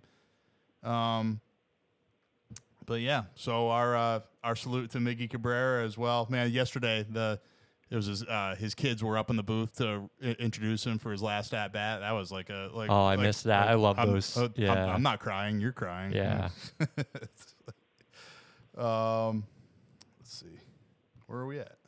Oh yeah, oh we gotta we gotta do our weekly uh, or really every three days. We're talking Colorado football, right? I mean, and there's a lot to unpack here from the Colorado game. I mean, I was so bummed out to hear they're down 21 nothing. It's like like I was like even then I was telling myself like like nah man, I'm not getting off the bandwagon. Things are going to be better next year, but I don't think we have to wait for next year. I think I think they're figuring some things out. I saw a little bit I give them credit for being down 2-3 touchdowns and still running the ball. Like that shows me development in Deion as a coach. Um, you know, do he's protecting Shedeur a little bit because, like, again, if he drops back every play, I mean, USC's defense isn't Oregon's defense either, and this is at Absolutely home, not. But, um, but I don't know. I, I just I, I thought that this was already, a, you know, a step in the direction and a, and a big bounce back from that game against Oregon, and I mean, for them to, I mean, really, they kept fighting in that Oregon game too. Like they were still hitting, they were still flying around. They, were, just weren't producing. they were well, yeah, they were just outclassed, you know. Um, but I think they adjusted tactically a little bit. I think the USC's defense is an Oregon's defense, and and man, they were so close. So you and I watched the highlights, and um, which which receiver was it? Like almost broke the tackle on the uh, yeah, the the freshman. Oh, I forget I forget his name It right was, now, but um, 14. I, I can Am- see him. Omarion uh, Miller. I believe so. Yeah, yeah, Yeah. freshman. He had a good game. I think he had like five catches, over 100 yards. I think he Uh, had close to two hundred. Yeah, Um, he had a touchdown as well, his first touchdown. Um, but yeah, I mean, I think that's a good point, Tori. You, if you were to tell anybody, right, we're, you have a time machine, and preseason you're telling somebody that Colorado football is within one touchdown of USC, like the number eight team in the country. Yeah. they're going to tell you you're crazy. You know, obviously it wasn't really a one score game. Colorado scored late, like a minute and a half left. Yeah, they had a chance at an onside kick, but you know, it- for the most part, it was a two possession game for, or, or more for, for much of the day. But they did show fight. Uh, but yeah, I mean, their downfall, we've not to beat a dead horse, but it, it's the line play, right? It stood out that first touchdown, that first rushing touchdown uh, for USC by Marshawn Lloyd. He runs left. There's nothing there. Actually, there's two Colorado defenders there who d- who are, failed to make the tackle. He bounces back right. the the right defensive end gets sealed really easily. And really, those guys did their job. They pushed him. You know, they pushed him back the exactly, other way. And exactly. They yeah. they had a chance to tackle, but you know, you know, running backs are elusive. I can understand not making that tackle. Push him back to the other side. The defensive end just gets bottled up, just gets sealed. Uh, and then something you noticed, I didn't notice, kind of poor uh, hustle from poor pursuit from uh, from everyone else on the play too, and it, just an easy touchdown. I don't think he was touched. And Yeah. uh, you know that that's that's the story of Colorado football. Like their their line is not of the upper echelons, and it, it, it is what it is. It's that's going to be the difference. Special teams is going to be the difference in the games. Like they have talent, obviously they have talent, but they just they're not fully there yet. And you know, yes, you can hit the transfer portal and get a bunch of five stars and get a bunch of guys that produce, but um, it's not quite all there yet. That being said, I mean, with everything in front of us, they do have Washington State still on. Uh, they have Oregon State and Washington State, you know, still on their slate. Um, I mean, Arizona State next week should be a win, right? uh, oh yeah, I I think I think they're uh, it, like really. My question was going to be, do you think they can win out? I think, I think they Utah Utah's issues on offense. So that's their last game, November twenty fifth. Yeah, Um, but I think that Utah defense is just gonna. But I mean, but Utah doesn't move the ball right now. You know what I mean? Like I think it, it's an interesting one. It's going to be an interesting clash. You know, like and obviously philosophically, I guess in a way, I kind of want to root for Utah, but um, but no, I, I think I think there's a chance still for Colorado to win out here because I think they've already played the the biggest, you know, the biggest beasts on their schedule. Now, you know, to say they'll they'll beat Washington State in Washington, okay, that might be a little bit of a you know Washington State up to 13 by the way. Yeah, they're playing well. I mean, the Pac-12. I know I gave I gave everyone crap for the narrative that they were what 18 and 0 through week one between week zero and week one. No, they've they've played really well. This is kind of the time that they beat each other up. We just saw it with uh, I think Washington State beat Oregon State. Um, but yeah, I mean, we're due for like a UCLA to lose to Arizona State, or they just, you know, USC just beat Arizona State. But like one of those big upsets that just kind of puts the conference on its head and allows nobody to get into the to the college football playoff. We're due for that. It'll probably happen pretty soon. I don't know. I feel hopefully they'll take that into account the depth in this conference and whoever wins the conference ends up going to the I mean, I they just need to set it up that way anyway. Like they need to set it up just make it I don't know, make it eight conferences or whatever it is you need to do or but a conference all the conference winners should just be Don't worry, there. we'll get there next year. Yeah. Well, I- mean, is that the I mean, it'll be a 12 team playoff next year, Like- so everyone's going to get in. that's oh, oh, it's 12 not 8? Or is it? I thought it was 12. I could be wrong. You you know, you might be right.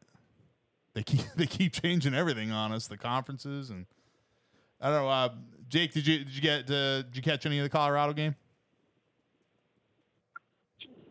I mean, I only got a feel from the game just from highlights, but it was really interesting to see it as a one-score game without Shiloh and Hunter, especially with how poorly um, Colorado's defense played.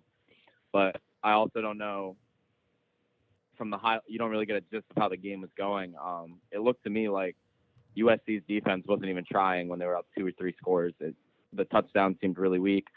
But then again, uh, Shedeur did make some crazy, insane throws that got caught, and um, that that one play on fourth and five was insane. Um, it was like Patrick Mahomes basically, and yeah, I don't know. The defense was just terrible in this game. I don't, I don't understand how it became a one-score game, but Yeah, like that, Mawson said, it it didn't really feel like it didn't really feel like that.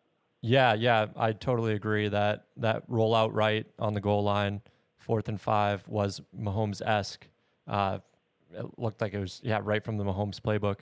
Um, I don't think Shiloh and Travis Hunter would make too much of a difference, and that's in this game. Um, obviously, both great players, but I think what it is, it, it just comes down to Caleb Williams. He showed you why he's a Heisman winner. Just the amount of poise he had. Um, again, Mahomes esque, where he's he's looking downfield the entire play. Uh, his line mostly ate up Colorado's line for, for much of the day, so he had time to to process. But uh, he manipulated the pocket. He would roll out and uh, you know after six seven seconds, even even Travis Hunter is going to break down. He's not going to be able to stick with a with a wide receiver for that long. Uh, and you saw those you know unscripted plays turn into 60, 70 yard touchdowns time and time again uh, on Saturday. So. Um, would could- they would they help? Absolutely. I don't think it would have made the difference though. It could be a good point though. Like, is it uh, is that kind of more the model of the quarterback you want now? Um, I, I still think that teams get caught up in thinking uh, in trying trying to get their Patrick Mahomes when there there's only one. Yeah, You know they don't mean? grow on trees. But I mean, but but is there a second one? You know what I mean? And is, is that the possibility? I, I don't know. But again, let's keep in mind. I don't know, man. I still believe in in culture. You know, like Peyton Manning and Andrew Luck, they were they were like the outliers. Like usually drafting a guy first overall, like things don't things don't start well, and a lot of times they don't end well for those first overall picks. Keep in mind, Mahomes was what tenth overall, twelfth overall. and he shot up the draft board too. Like he was yeah. he was probably a late first. Um, so I don't know, man. I just like all these expectations on Williams, consensus number one for a year and a half, basically. Um, I don't know. Uh, it- like I, I just think that when it comes to quarterbacks these days, I mean, we're watching it right now. Like the Giants, the Giants gave Daniel Jones forty-four million dollars, right? Obviously a mistake. Um, and I and I hate to say it because I, I like Purdy, I like the 49ers. Like they need they need to figure that out because like do not give Brock Purdy forty million dollars. What would you give Brock Purdy? Like twenty five? I I can't like I can't really tell you. I'm telling you like they need to readjust to this quarterback market, and so somebody's got to do it. Somebody's gonna have to take that first step, right? Because everybody did it. I mean, after the Deshaun Watson stuff, right? They like we- we always we always say it's a foregone conclusion that the numbers are just going to keep going up, going up, going up, right? Well, they didn't go up after Deshaun Watson, and they didn't go to fully guaranteed after Deshaun Watson, so it doesn't have to. And so, yeah, Brock Purdy, I don't know. Yeah, maybe he's in that 20, 25 range. I don't know. But basically, the whole point is a guy like that, you surround him with talent. And you can't surround him with talent if you pay him 45, 50 million dollars. So don't do it. Um, you know, i- if, like there's more examples. I mean, Geno Smith, like if he if he gets a chance, you know, for his extension, you know what I mean? Like, is is he uh 25, 30 million dollar guy? Sure. Do not give him 45, 50. Don't do it. Um, Man, those are some bad prime time numbers. One in twelve for Daniel Jones, forty eight sacks, twelve touchdowns, eighteen interceptions. yeah, well, I don't think the sacks are all his fault, but Yeah, just uh, just just a quick note here. They uh, on the ticker it said uh, he's been he's one of three quarter. Daniel Jones is one of three quarterbacks to be pressured at least ten times in all four games. That that's brutal. And and again, like that, some of that does go on the quarterback too, because like they, you know, they make the adjustments at the line and things like that. But um, but I don't think that Giants line is is great. And uh, you know, I keep I keep railing on Evan Neal too. Um, I don't think he's as as lazy as Jawaan Taylor, but man, he's got mobility issues. I'll say that much. Um, anyway, we were talking. Sorry, we, we went down a rabbit hole. We were talking Colorado, and I did want to come back to this because you know let's let's add, let's end the sports stuff on a positive note. Uh, I, I think uh, you know most of the sports world's at least aware of it, but Travis Hunter and uh, Henry Blackburn, if, you, if you've already forgotten his name, he was the safety with the with the dirty hit on Hunter just a couple weeks ago um, that put Hunter in the hospital. And um, I don't know, like what were your guys' thoughts? on? So these these two these two are shaking hands, dabbing each other up, and uh, going bowling. Only a couple weeks after, apparently they buried the hatchet. Everything's cool. Uh, what do you think? Yeah, so I I mean, obviously Travis Hunter came out with that statement being like, "Chill, everyone, chill." Like it's football. I love that too. Oh, man, it, well, right there, right? It's like he was doing what he was supposed to do, and I would even say that's debatable. I mean, it was a late hit, right? It was But- a late hit, but we've talked about, uh, you know, being physical with Travis Hunter and having him not play 150 snaps because you're gonna you're gonna block him when the ball is not coming his way. You know, things like that. So we talked about that. Obviously, he took it a little bit too far, uh, and then everyone else took it too far by giving a college kid death threats over something that happened in a football game, which is just absolutely insane. Yeah, Um, so I mean, it's cool to see these two following up. You know, Travis Hunter and and Blackburn following up on those statements. It's not just like, hey, I'm gonna put this statement out here and then we're done. Like to see them actually get together and you know hanging out and and playing some bowl like playing bowling. and apparently Travis Hunter's a good bowler too. He was. oh he, really? He, was- Is he gonna be mean- the next Mookie Betts? Oh, I don't know, man. But I just saw like he curved it once, and like it wasn't a strike, but it was like you know it, it was it had that pretty curve on it. You know what I mean? It was a quick clip, whatever. And you know, and so anyway, to that point, like you you mentioned, like yeah, the cameras are there, and so you always question like how genuine is this? But we both kind of felt like yeah, this you know this yeah, with legit. with Travis Hunter with the with the statement and then that I don't see how it's. I, I think it's sincere. I mean, why do it unless you were Right. trying to say, hey, let's move past this? You Right. know, um, uh, Jake, did you see that? Yeah, I saw it, and I'm kind of on the same side of you guys. I really like it. Um, defending him in public and in the media isn't really enough. It's still going to be remembered for just a dirty hit, and this kind of humanizes him more. He's a college kid, just like Travis Hunter, and you know Travis Hunter's going to go on and be a big name forever. Nobody's really going to remember Blackburn, and I, I think it's a really classy move by Hunter connecting with them, and the video was cool to watch. And uh, so the other one, you know, to that point, um, after the Notre Dame game, like heartbreaking loss for Duke. I, I didn't realize, uh, you know, I've, I've been I've been tough on Hartman all year, right? And uh, I'll give him some credit. Like I don't think he's a great quarterback, and he almost threw a pick on that game-winning drive. Should have been a pick. Yeah, third and sixteen Uh, or whatever it was. Yeah, it should have been a pick. And um, but I'll tell you what, he is a football player. I mean, like That and then yeah, to follow it up on fourth and sixteen where he, he's hugging the the Yeah. line of scrimmage and he, he stops for a second. He's like, I don't want to run. And then he runs. and then he runs and, and, and he and he and he didn't slide and he just he went for it and so I respect that but what I respect more is uh Hartman like kind of in an awkward situation in uh in Duke's you know on, on Duke's home turf waiting because Riley Leonard uh, I don't know if he broke his leg or or you know ba- badly sprained ankle or what happened but on basically the final play of the game um you know, suffered a bad lower leg injury anyway, and Hartman waited for him while Riley was in the uh, was in the injury tent, and I just I thought that was cool too. I mean, especially like in a, a I, don't know if it was an unfriendly environment, uh, you know, but um, but it just kind of awkward to be the only guy in a Duke or excuse me in a Notre Dame uniform standing there, um, just to you know just to shake his counterpart's hand and you know just see if he was all right and um, give him some love. I I love that because uh.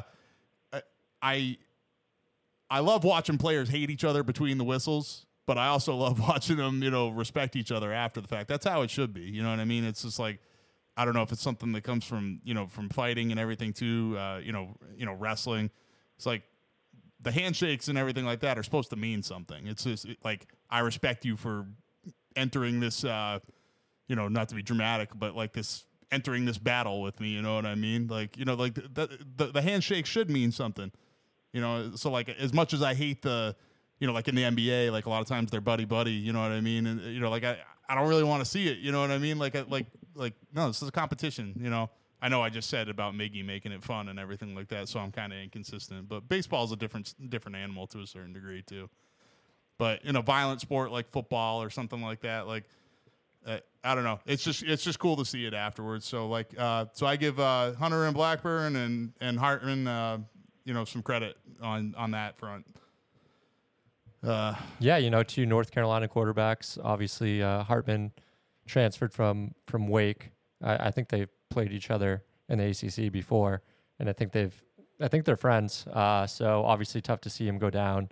A fumble on that last play looked pretty bad, like you said. He came out from the medical tent in crutches. So, uh, you know, hopefully he's not out too long because Duke's been having a a really good run. yeah, it would suck. I mean, uh, Duke, should still be in the top twenty-five, right? And Yeah, so- yeah, they lost to Notre Dame's top ten, right? So I mean, or they were eleven after they lost to, to Ohio State. So yeah, they, they should they should definitely still be in the top twenty five. I think I'd say.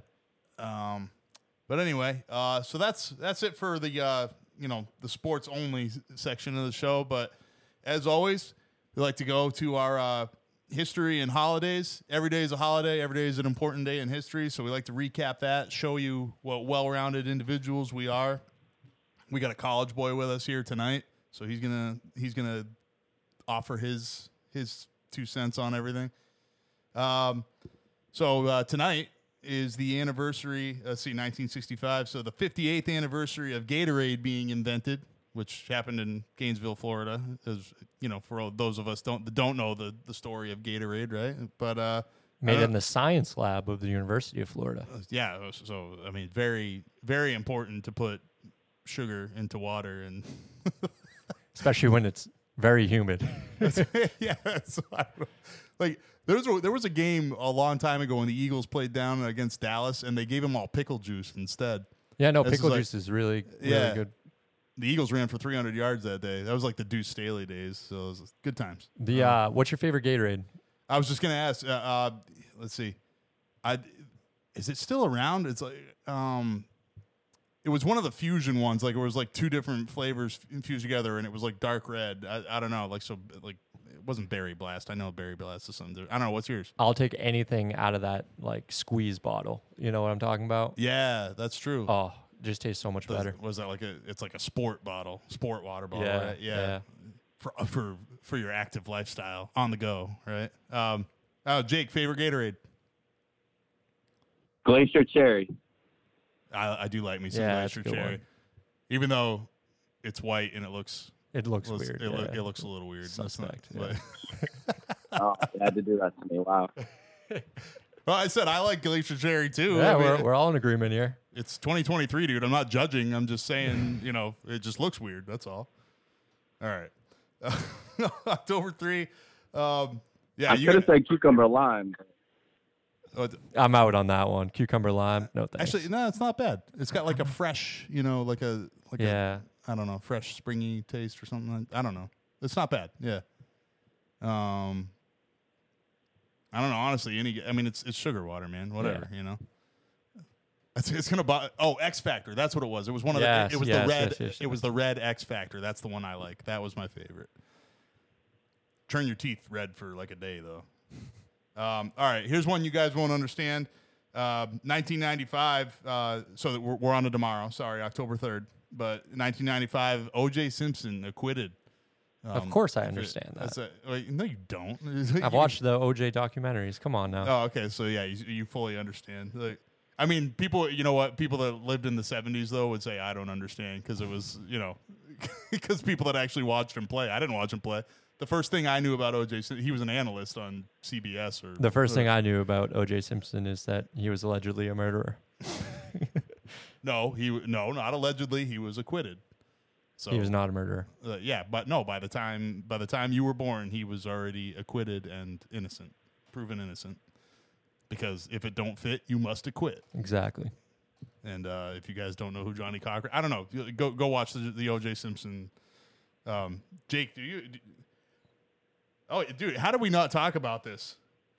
Like Jimmy Butler looks like Terry Crews playing Jimmy Butler, or like, but in a wig. I, like, he he did a weird uh, media day uh, haircut last year too. I think that's this is just his new thing. anyway, Like, no, doesn't he look like Terry Crews right now? And the like, th- that's what I I'm I'm getting Terry Crews vibes. I can see it. Yeah, like not quite as jacked, but uh, whatever, man. Again, guys, athletes having fun. It's good. It's good.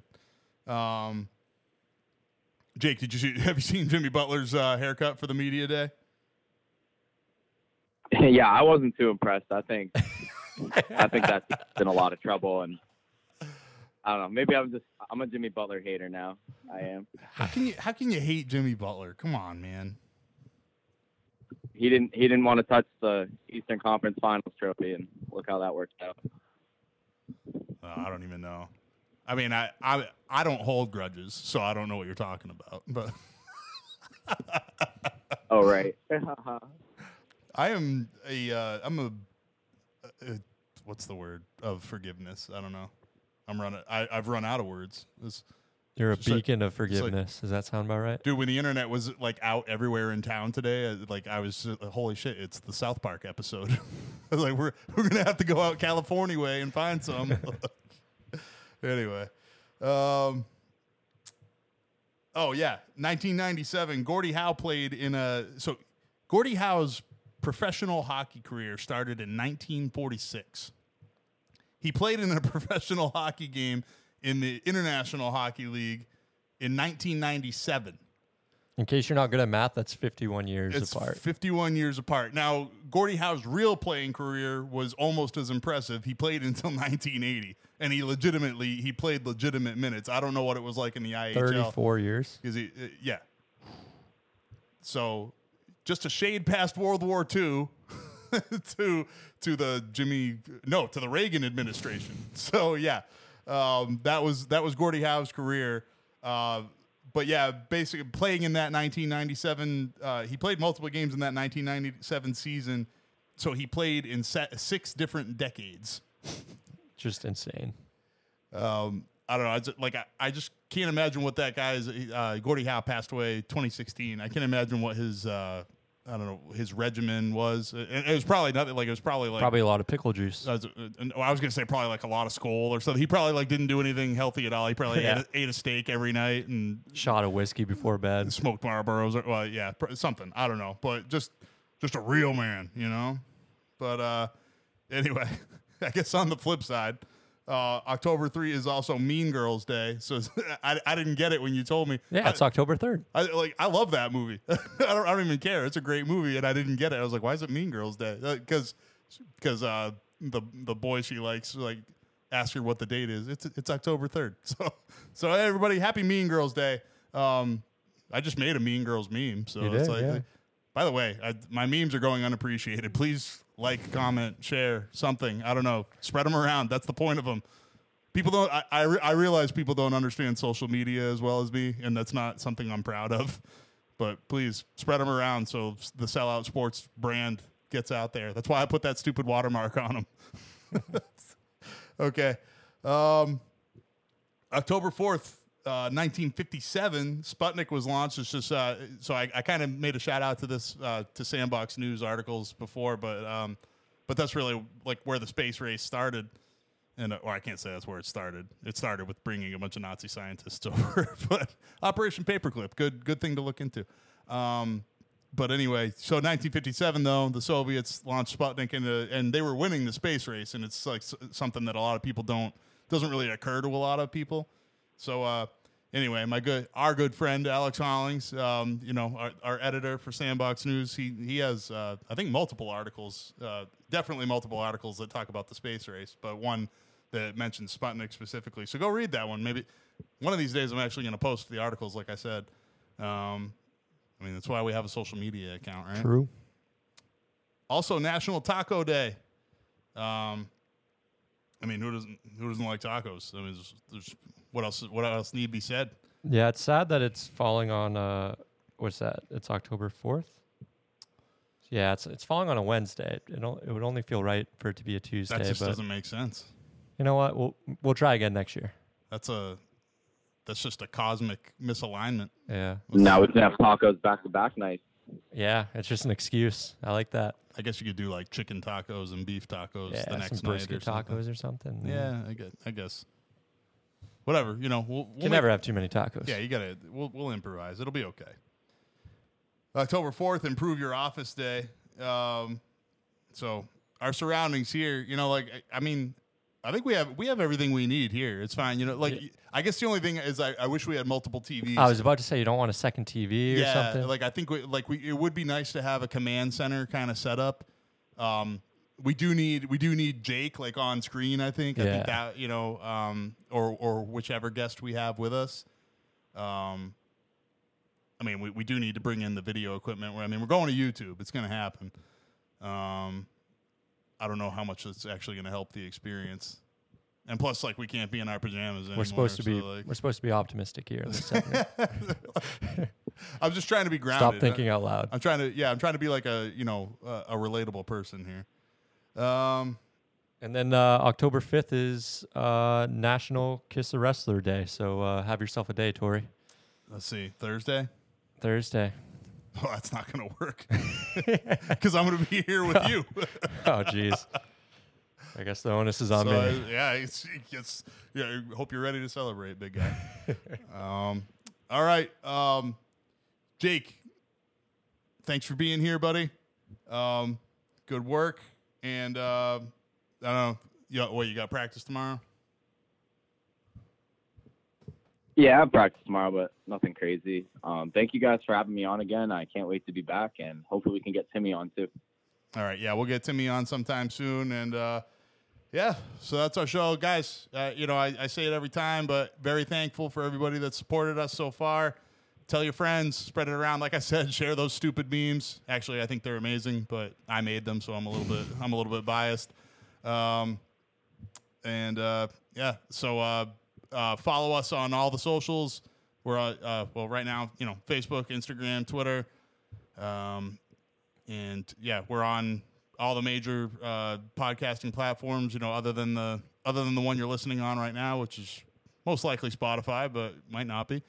Um, and yeah, guys, uh, just yeah, thank you again to Cat TV for giving us this podcasting equipment. I don't even know how much it costs, but more than we were willing to invest.